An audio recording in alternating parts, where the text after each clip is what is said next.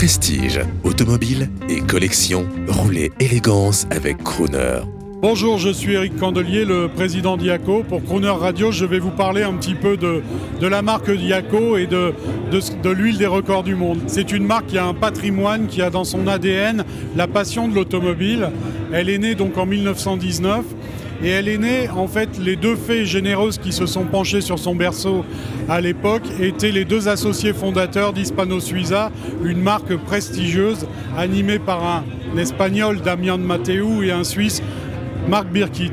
Ils se sont associés avec un homme, je dirais, qui, euh, avait le génie du commerce et euh, qui avait très tôt compris l'intérêt de la lubrification. Ce monsieur s'appelait Jean d'Intillac et la fin de son nom donnera d'ailleurs le nom de Yako, puisque je dirais avec un esprit marketing assez prononcé, il avait trouvé très habile de donner une consonance anglo-saxonne au nom de l'entreprise, puisqu'à l'époque, en France, la plupart des huiles étaient importées des États-Unis.